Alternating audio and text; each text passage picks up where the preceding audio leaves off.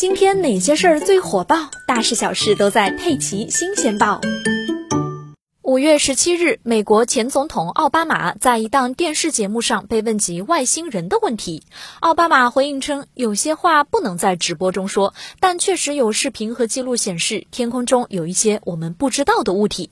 网友说，这烟雾弹放的，好像说了什么，又好像什么都没说。也有网友相信 UFO 的存在，说宇宙那么大，有外星人和 UFO 是很正常的。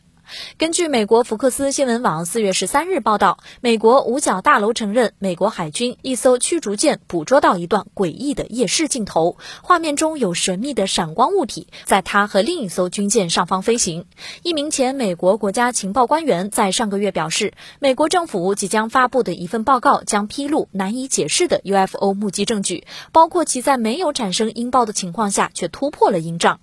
据美国内幕网站五月十七日报道，美国前海军飞行员瑞安·格雷夫斯在美国哥伦比亚广播公司十六日播出的六十分钟节目中说，二零一四年在弗吉尼亚州东南部的空域，他和自己当时所在的战斗机中队成员看到过 UFO。格雷夫斯说，至少数年中每天都能看到 UFO。他还提到，2015年一名同事在佛罗里达州杰克逊维尔沿岸拍到的 UFO 能旋转，飞得很高，还有驱动力，很难解释那是什么。按照格雷夫斯的说法，在美国大西洋沿岸训练的飞行员几乎每天都能看到 UFO。你觉得有 UFO 吗？你相信外星人的存在吗？